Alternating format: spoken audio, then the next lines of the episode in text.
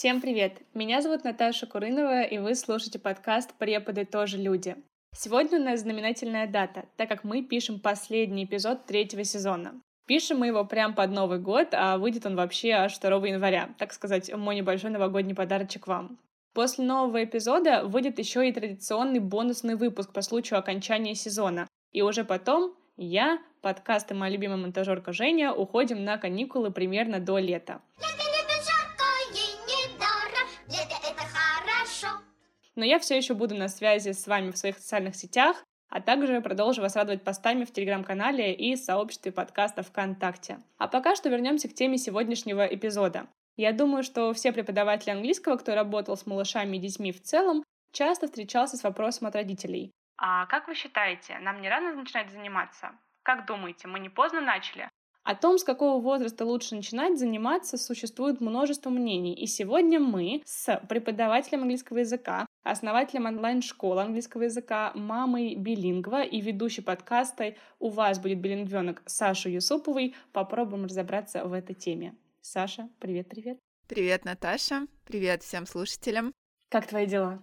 Хорошо, я к тебе с корабля на бал, как я уже сказала до записи. Прямо сегодня ночью я вернулась с Кубы в родную уже Канаду. И вот уже у нас, соответственно, день, у вас почти ночь, и мы пишем подкаст, ура-ура! Ура, ура, ура! Да, у нас половина десятого вечера по московскому времени у Саши день. Саша живет в Канаде, и я постоянно слежу за ее блогом, мне очень интересно смотреть, как это все происходит, как э, развивается жизнь в другом часовом поясе, так сказать. Мне все это очень и очень интересно. Кто не знает, Саша не в первый раз у меня в подкасте, она у меня уже была в первом сезоне, а, в далеком первом сезоне подкаста «Преподы тоже люди», где мы говорили про билингвизм непосредственно. И тогда, кстати, этот эпизод у меня э, по статистике стал одним из самых часто прослушиваемых эпизодов. Это очень приятно. Очень приятно, что люди начинают интересоваться этой темой, потому что это действительно классно, и сейчас мы об этом поговорим, почему, что и как. Да, обязательно. В целом я предлагаю сразу начать потому что обычно все начинается со стереотипов родителей. Вот у них постоянно какие-то сомнения по поводу того, что маленьким детям рано идти на английский, что у них будет перегруз от э, занятий английским. А вот что ты думаешь по поводу таких стереотипов? Ну смотри, я мама билингва, при том, что я мама билингва искусственного, потому что мы переехали в Канаду не так давно, это было полтора года назад, и моему ребенку сейчас 5 лет, и, соответственно, когда мы жили в России, я его воспитывала и растила только на английском языке. То есть я говорила с ним только на английском. И таким образом ребенок становился двуязычным, живя в России. То есть он одинаково владеет как русским, так и английским, и это заслуга не нашего переезда, это лично моя заслуга. Поэтому я могу в пух и прах разнести эту теорию, этот стереотип, что начинать рано это плохо, потому что я прям с самого начала прошла сама этот путь. Когда ребенок рождается, у него еще не заложена никакая речь, и эта речь закладывается гораздо позже. К вопросу, когда можно научить эм, ребенка говорить э, и вообще воспринимать э, речь, можно начинать с самого начала. Когда ребенок рождается, любая мама, любой родитель начинают с ним разговаривать по-русски. Таким же образом можно разговаривать и по-английски с ним. Сначала ребенок будет долго-долго слушать, там до полутора лет или дольше. Каждый ребенок начинает говорить по-разному, кто-то раньше, кто-то позже. И уже в тот период, когда вы начинаете с ним разговаривать, но он еще вам не дает никакой обратной связи, он уже впитывает язык. Я начала говорить со своим ребенком, когда он еще не говорил ни на русском, ни на английском. И постепенно, постепенно он впитывал параллельно два языка, и когда он заговорил, он начал говорить на двух языках сразу. И это никак не помешало его развитию, это только улучшило его развитие, потому что когда ребенок воспринимает два языка одновременно, у него мозг э, начинает двигаться очень быстро. То есть, например, я всегда рассказываю историю, когда, допустим, мы сидели за столом, в России муж говорит по-русски, я говорю по-английски с ребенком. И, соответственно, ребенку приходится, повернув голову ко мне, ответить или послушать меня по-английски а повернув голову к папе, послушать его по-русски и тоже среагировать по-русски. представляете, насколько быстро происходит переключение. И также это переключение быстро начинает происходить в каких-то других сферах и в других э, предметах, в игре, там, в математике в дальнейшем, в чем mm-hmm. бы то ни было. И это очень классно. То есть э, я считаю, и я в этом уверена, что мозг это развивает и никак не влияет плохо, и никак не перегружает ребенка. Почему? Потому что это же не кружок, не секция. Это просто вы общаетесь с ребенком, просто вы играете в те же игры, просто на другом языке. Ребенок вообще не воспринимает это как, как какое-то занятие, чтобы его mm-hmm. загрузили кружками, загрузили какой-то работой. Нет, для него это естественно. Это общение просто. А для того, чтобы пообщаться с мамой, типа, нужно, нужно говорить по-английски. Вот и все. А нет такого, что из-за вот этого вот э, мышления на английском и на русском языках он путается или забывает какие-то там слова? Потому что это очень естественно развито. Вот я не была билингвом, я просто выучила с какого-то периода там жизни, начала учить английский язык. Сейчас у меня в жизни три языка, я учу английский, я разговариваю по-русски, я учу испанский, я работаю с английским, и у меня происходит периодически ситуация, у меня в голове три языка, и последнее время меня очень пугает ситуация с моим мозгом, потому что мне кажется, что я тупею. я забываю слова. То есть у меня либо они все путаются, либо я начинаю их забывать. И вот я недавно забыла слово ложка абсолютно на всех языках, не могла вспомнить, наверное, минут 20. Это был какой-то кошмар. Мне кажется, это нормально. Ну, мы забываем слова и по-русски, даже когда мы говорим только на одном языке. Что касается ребенка, да, происходит иногда, что он что-то забывает, да, происходит, э, что он смешивает языки. Это тоже нормально. Вообще смешение языков у ребенка билингва это нормально до там пяти лет. У нас так сильно этого не было, но иногда там мой ребенок что-то говорит на русском или на английском, и бац, он забыл слово, какой-то предмет. Он вставляет это слово на том языке, который помнит. Главное просто продублировать, допустим, это слово на том языке, на котором вы сейчас говорите. Если вы говорите по-русски, а он вставил английское слово, просто повторить это слово по-русски. Если наоборот, то наоборот. И также, кстати, можно действовать и на занятиях по английскому языку, когда вы English only используете на своих занятиях, и, допустим, mm-hmm. да, ребенок или взрослый вставил слово на русском, потому что он забыл. Также просто дублируйте точная такая поправка, точечный перевод дается. Поэтому в этом нет ничего страшного. Угу. У меня есть те ученики, с которыми я иногда перехожу на русский, а есть теми, с кем я уже могу English only использовать. И у нас иногда бывает ситуация, когда вот ребенок забывает слово, или я говорю слово, а ребенок его не знает. И тут в студию входит, так сказать, моя пантомима и мои актерские способности. Я пытаюсь любыми жестами, способами показать, на электронной доске нарисовать, но только вот стараться не приходить на русский язык. И обычно, кстати, это помогает. Мне кажется, это классно, если это работает хорошо и работает быстро. Потому что иногда я вижу, что некоторые преподаватели очень зацикливаются на том, чтобы использовать English only, и вот ни в коем случае там не давать перевод, у нас же там другая методика, сейчас же учат по-другому. Mm-hmm. На самом деле в Language One нет ничего страшного. Наоборот, он будет mm-hmm. помогать вам и в какой-то ситуации дать э, точечный перевод, в этом нет ничего страшного, потому что, ну, бывает, ты пантомимой показываешь, и тебя не понимают, ну и сколько ты будешь показывать? Да, конечно, когда это уже идет в затяг, я говорю, окей, ладно, хорошо, попробуем по-другому. Но в целом я полностью согласна с тем, что ты рассказала, и я всегда говорю родителям, у меня часто появляются такие запросы, когда вот родители именно малышей, не прям совсем-совсем там год-два, нет, а там это могут быть четырехлетки, пятилетки, трехлетки. Даже несмотря на то, что я уже работаю онлайн, и все равно в онлайн ко мне приходят иногда запросы с детьми. Вот нам там 3-4 годика, мы бы хотели заниматься, но нам кажется, что рано, но нам и хочется заниматься. Я просто обычно трех-четырехлеток не беру именно на онлайн занятия, потому что для такого маленького возраста это тяжело. Именно вот в плане высидеть просто за компьютером. Но с пятилетками, с некоторыми мы работаем онлайн. Вот у меня есть два примера учениц, которым э, пять лет, и которые занимаются. Одна просто сейчас уже чуть постарше, мы с ней уже второй год работаем. А другая девочка, ей прямо сейчас пять лет, и мама тоже переживала, как она будет в онлайн-формате еще и в пять лет. А я, наоборот, ей сказала, что это один из самых прекрасных возрастов. Чем раньше вы начнете, тем будет лучше для ребенка. У нее не будет этого языкового барьера, который обычно возникает у детей в 7 лет, когда они там приходят в школу, им дают алфавит, транскрипции, куча всякой грамматики, нет возможности выйти в речь, поговорить на английском языке, и появляется языковой барьер. А так, чем раньше ребенок начинает, тем проще ему будет взаимодействовать и находиться в англоязычной среде в будущем. Да, я с тобой согласна, но я хочу еще немножечко сказать про онлайн занятия с малышом. Несмотря на то, что я преподаватель для взрослых, я много эту тему изучала, потому что я когда-то хотела для своего ребенка преподавателя и так далее.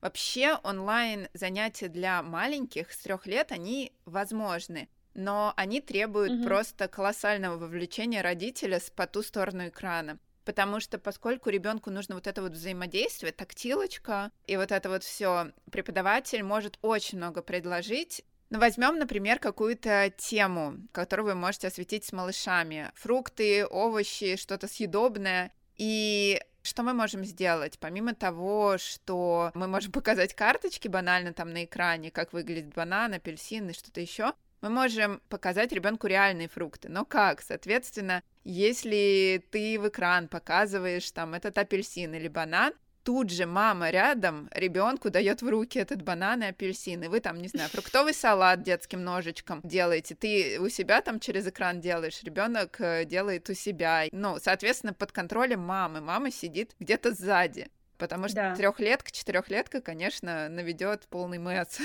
Конечно. И это прям, мне кажется, в какой-то степени должно быть очевидно именно в плане онлайн-уроков, потому что если в офлайн занятиях стопроцентно родитель должен быть где-то на чеку рядом, если это в студии проходит, да, там на дому, родитель где-то должен быть, так скажем, на шухере в другой комнате на случай, если ребенок начнет искать маму, потому что сколько у меня было ситуаций, когда я работала в найме, у меня были группы трехлеток, четырехлеток, и вот ты там занимаешься, да, идет занятие, вы там играете, поете песенку, ты так хоп, вот секунда просто прошла, и сразу, а где мама? И если мама не пройдет сейчас, то начнется истерика. И в целом это нормально, потому что ребенок маленький, ему нужна мама, он к ней привязан, или там папа, бабушка, кто привел ребенка, неважно.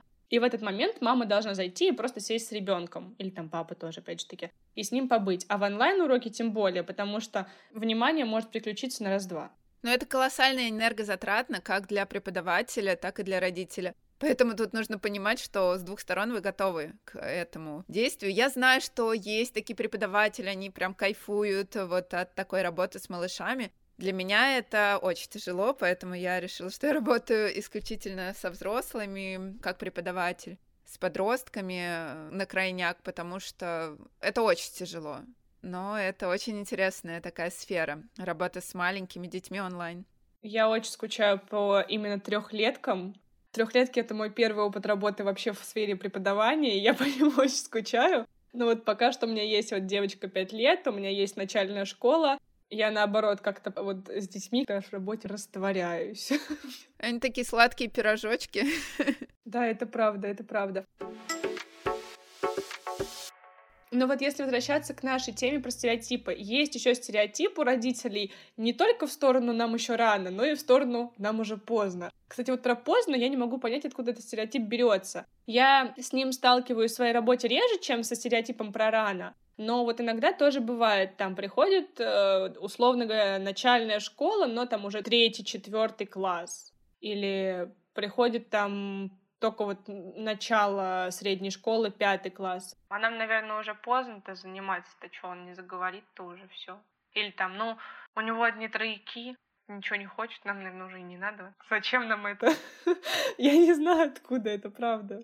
Ну, во-первых, начнем с малышей. Там есть такая книжка, которая многим известна, называется «После трех уже поздно», не помню, как имя автора. Мы записывали даже на эту тему выпуск в моем подкасте с Анной Быковой. Многие знают детского психолога, да, автор книжек «Ленивая мама». Можете послушать. Краткое содержание в том, что действительно есть такое, что после трех уже поздно, потому что до трех лет ребенок воспринимает совершенно иначе речь. Вот как я рассказывала в самом начале, что он слушает и потом ее просто выдает как родную. Поэтому и я продвигаю вот эту вот тему билингвизма, что просто разговаривайте с ребенком на двух языках, и будет вам билинг. Но это, конечно, топорно, там еще много нюансов, но тем не менее. А что касается, когда ребенку уже исполняется 3 года, 4, он уже, во-первых, говорит на русском. Во-вторых, он уже ощущает себя как личность. Он не идет так легко за преподавателем, за мамой, за кем бы это ни было. И здесь уже научить ребенка английскому возможно, просто нужно другой подход использовать. Нужны другие вовлекающие игры. Вот именно нужно ребенка уже вовлечь, потому что иногда те же родители билингов такие, моему ребенку три года, ой, я увидела там тему про билингвизм, а давайте я буду говорить с ребенком на английском. И мама начинает говорить с ребенком на английском, и он такой, типа, что происходит? Нормально же все было. Нормально же общались. Мам, ну что ты начинаешь? Вот, и, соответственно, возникает протест. И таким же образом может возникнуть протест на занятиях по английскому с малышами, когда вот идет этот English only. Поэтому максимально нужно вовлечь ребенка играми. Вот почему часто на занятиях, да и мамы тоже дома используют вот эти вот игрушки на руку, какие-нибудь э, двигательные игры, вот чтобы вовлечь. И эти занятия, они достаточно короткими должны быть, чтобы ребенок не уставал, чтобы он получил какой-то фан на английском, ему было прикольно, и он захотел к этому фану возвращаться. Поэтому обучить ребенка английскому после трех можно, просто это будет э, другой инструмент. Дальше там мы, допустим, двигаемся, уже там школьник. Если с э, трехлеткой-пятилеткой мы можем использовать English only, вовлекая его в игру, то с семилеткой, допустим, если он никогда не учил язык, мы вряд ли это сможем сделать, потому что он уже такой, а где перевод? А тем более еще в школе он уже привык, что слово перевод, слово перевод. Да, там еще транскрипция подключается, там вообще песня. Да, но это мы опустим. Опустим этот трэш. Простите, это боль. Да, я при этом абсолютно не против транскрипции, если она дается уже позже, если человек действительно понимает, э, как с ней работать.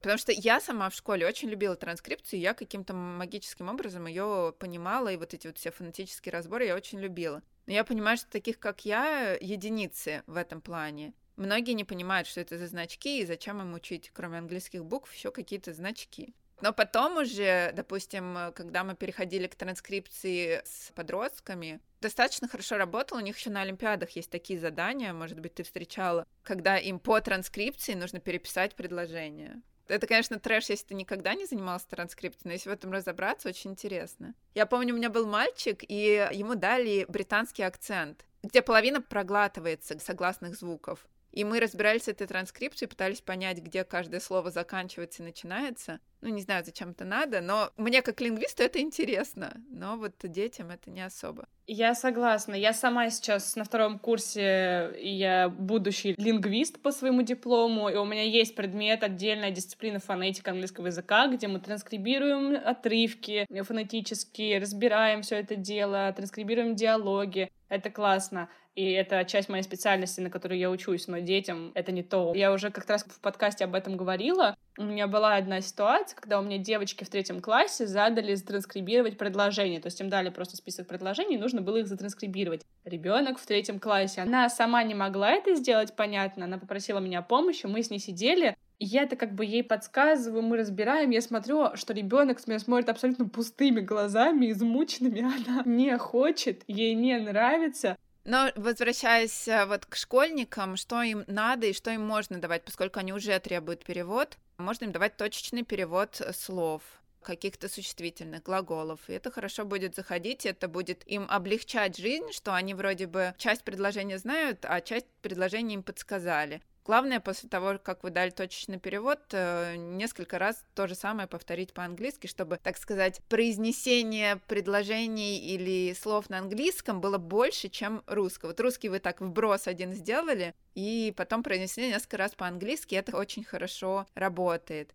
Что касается подростков, если они еще нулевки, они требуют еще больше перевода. Но здесь уже тоже надо, несмотря на все правила, о которых мы говорим, нужно подстраиваться под конкретного человека, потому что у подростка может запросто пойти какой-то протест, так же, как и у маленького ребенка. У маленького ребенка кризис трех лет, а там кризис 13-14 лет уже пошел. Поэтому тоже так нужно аккуратно. Если, допустим, он до жути вас просит перевести целое предложение, ну, как бы ничего страшного, если вы раз так сделаете. Поскольку уже мозг полностью перестроился на русский, его уже невозможно вернуть на English only, как с маленькими детьми. Ну, если у подростка нет уровня языка, допустим, никакого. тогда мы действуем вот так вот. Где-то точечный перевод, где-то, ладно, мы дали там перевод предложения, где-то мы полностью перешли на английский, если поняли, что вот все здесь ребенок понимает. Ну и дальше уже со взрослыми, со взрослыми, поскольку у них уже психика более-менее стабильная,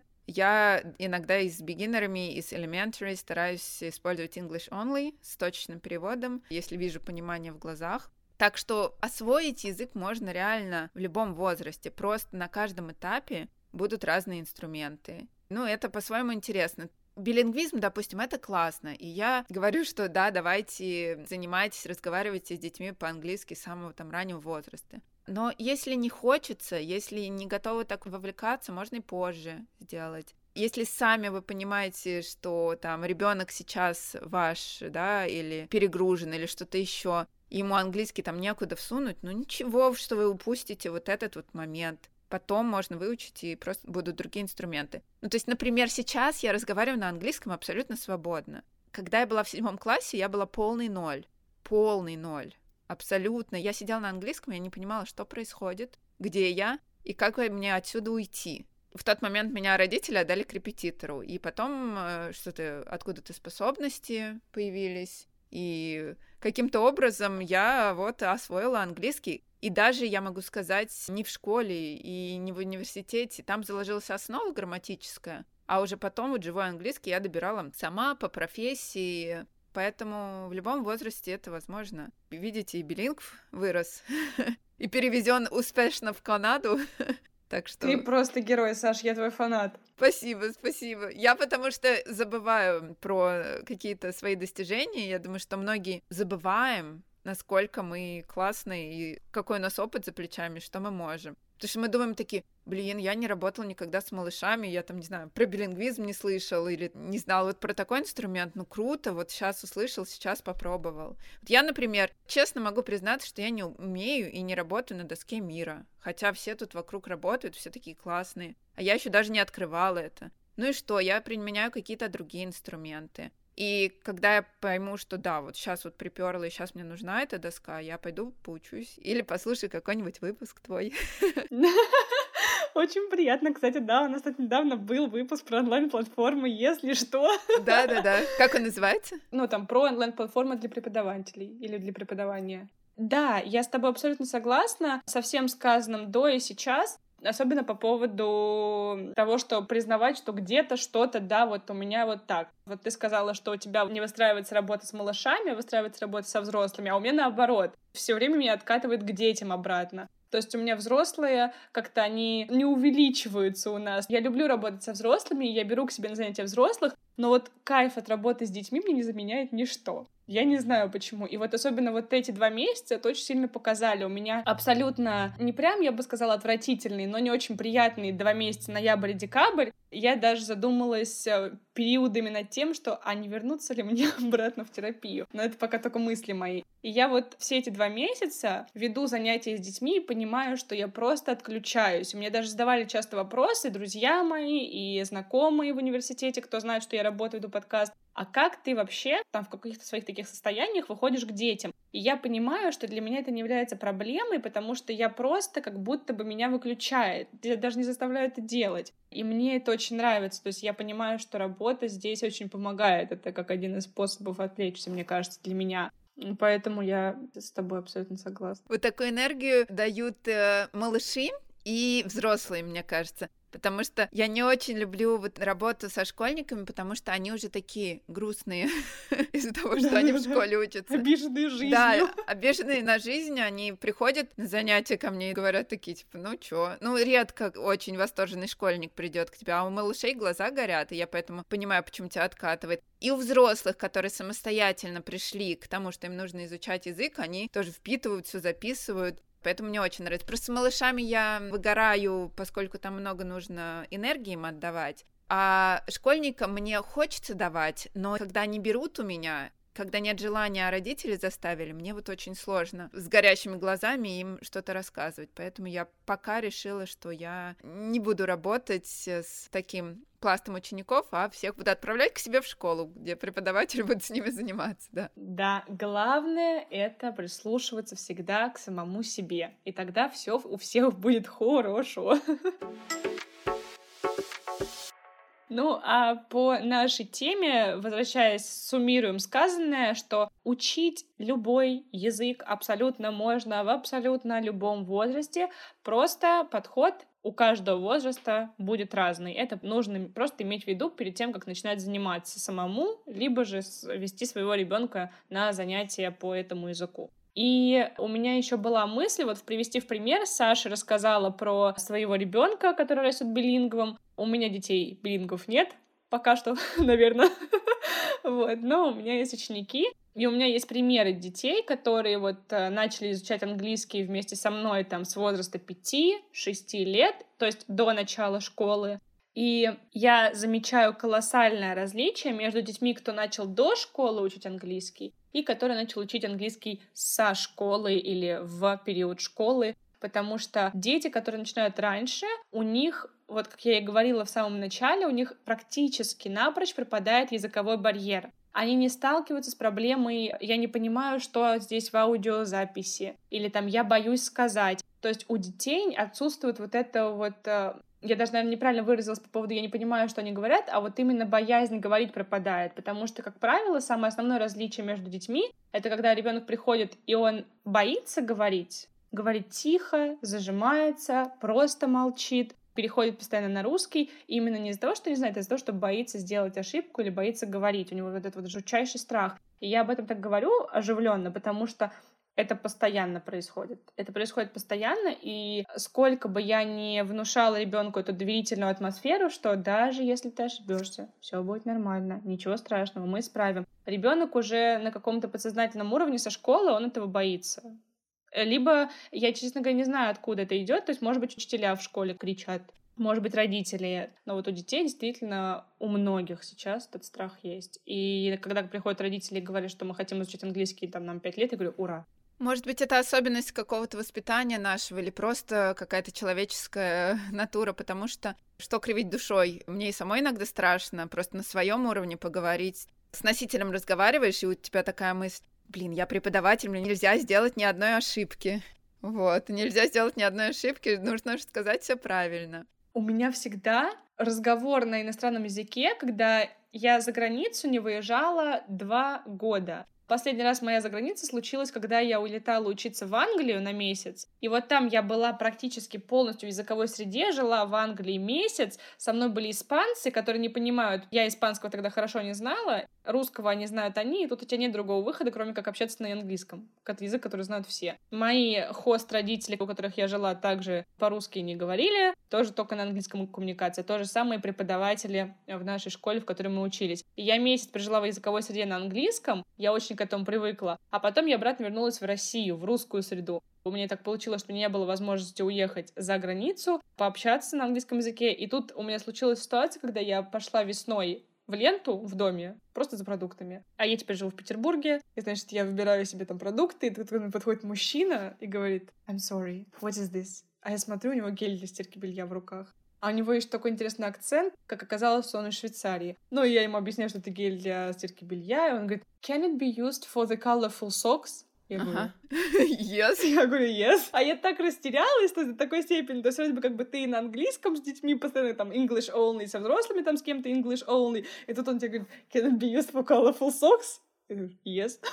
все. Но потом я любезно ему помогла пройти к кассе, что-то там я с ним уже поговорила. На состояние эффекта оно убралось. И потом мы с ним так любезно пообщались. Мне сделали комплимент, что у меня хороший английский. Я сказала thank you very much. И пошло домой. Но это страшно. Это страшно разговаривать с тем, кто лучше тебя. Также, если возвращаться к преподавательству, допустим, если ты с кем-то говоришь с коллегой, тоже страшно, что тебя оценивают. Нам всегда страшно, что нас кто-то mm-hmm. будет оценивать, а на самом деле вообще это ничего не значит. Ну, где-то я ошибусь, а где-то я скажу правильно. Где-то я из-за того, что я ошибусь, я узнаю, как будет правильно. То есть, например, я выкладывала что-то в сторис э, где-то месяц назад, я помню. В общем, какую-то лексику, какую-то лексику я выкладывала, и мне девочка из Америки написала, кстати, а вот это практически не используется, а вот это используется больше. И еще там мне дала пару слов лексических. Я все это заскринила, тут же, опять же, выложила в сторис, показала, что а вот э, голос Америки, пожалуйста, вот э, на самом деле, как это выглядит. Ну, то есть я вроде бы как бы и ошиблась, а вроде бы и нет. То есть я дала, да, правильную лексику, но более живую лексику там мне подсказали. Если бы я не выложила это, я бы так и не узнала, и мои подписчики бы не узнали. вот действительно, это вот, как ты говоришь, хочу вернуться в терапию. Это вот терапия помогает да. э, не бояться ошибок. Нам, преподавателям, наверное, надо быть теми самыми психотерапевтами для своих детей и объяснять им, что действительно страх это нормально, ошибемся, исправимся. Да, людям нужно научиться потихонечку абсолютно всем, и взрослым, и детям, и подросткам, принимать свои ошибки, принимать то, что ошибаться — это нормально. Вселенная не схлопнется, если ты допустишь ошибку. Наоборот, ты научишься благодаря своей же ошибке, и в этом нет ничего страшного. Я считаю, это гениальная мысль вообще на все времена. Ну и опять же, все приходит с практикой. И у ваших учеников, и у нас самих, получается. Когда я переехала в Канаду, у меня как будто бы этот языковой барьер прямо вот вырос, потому что, блин, все вокруг носители, и сейчас как я буду говорить, а тут с одним поговорим, с другим поговорил. И постепенно-постепенно нормально. Я еще потом начала замечать э, ошибки в речи у носителей и подумала, а, нормально все. Я думаю, если уж они ошибаются. Например, моя подруга, канадка, она сказала мне недавно вместо worse, хуже, да, better. И это не первый какой-то косяк в речи носителя, который я слышу. Также я могу э, рассказать, э, вот сейчас я, говорю, только перелетела с Кубы, у меня второй язык испанский, так же, как у тебя три года назад. Я его бросил на уровне А2, может быть, и при том А2 был незаконченный. Я думаю, ну я ничего не помню, ну вообще ничего не помню. А там э, мы столкнулись с ситуацией на Кубе, что никто не говорит по-английски. Ну, дай бог на ресепшене. Но ни один бармен, ни в столовке, нигде. Аниматоры вообще ни бельмеса, ни слова, ни по-русски, ни по-английски, никак, только по-испански. Я думаю, ну что делать?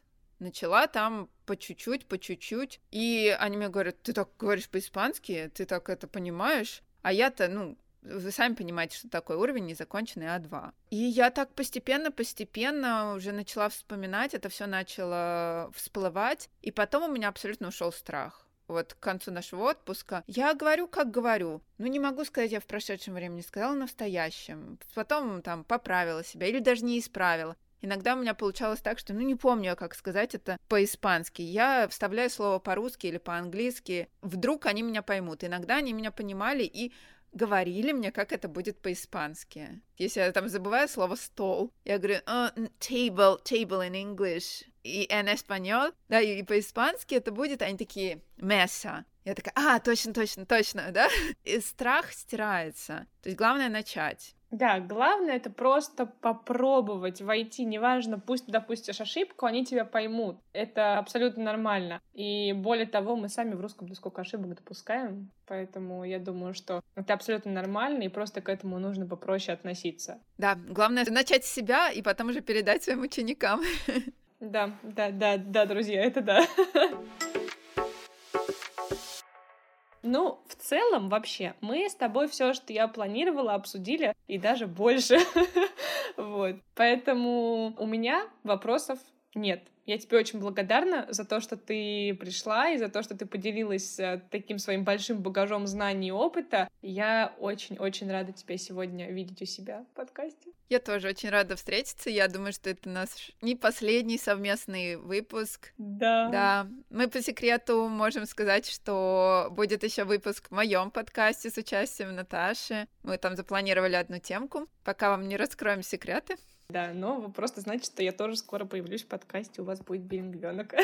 Потому что ты ведешь, ведешь подкаст, а самой это тоже что-то хочется рассказать. Поэтому я тоже очень люблю ходить гостем, хоть свой голос, так сказать, в народ пустить. Конечно, конечно, друзья. Что ж, мы заканчиваем этот эпизод. Я считаю, это потрясающий финал третьего сезона. Лучше просто некуда. На таких прекрасных нотах, как про ошибки, про возраст и завершать э, третий сезон, это просто услада для ушей. А Я очень надеюсь, что вам понравился этот эпизод. Саш, тебе еще раз огромнейшее спасибо за то, что пришла. И вам, дорогие слушатели, большое спасибо, что послушали этот эпизод. Все ссылки на Сашу, Сашин подкаст, на меня и соцсети подкаста моего будут в описании к этому эпизоду. Также не забывайте ставить нам сердечки и писать комментарии. Это очень важно для поддержания обратной связи. Мы с вами услышимся в еще одном бонусном эпизоде, а потом уже, наверное, ближе к лету. Поэтому я вас обнимаю, желаю вам прекрасного дня. Всем пока-пока. Саша, пока-пока. Пока. -пока. пока.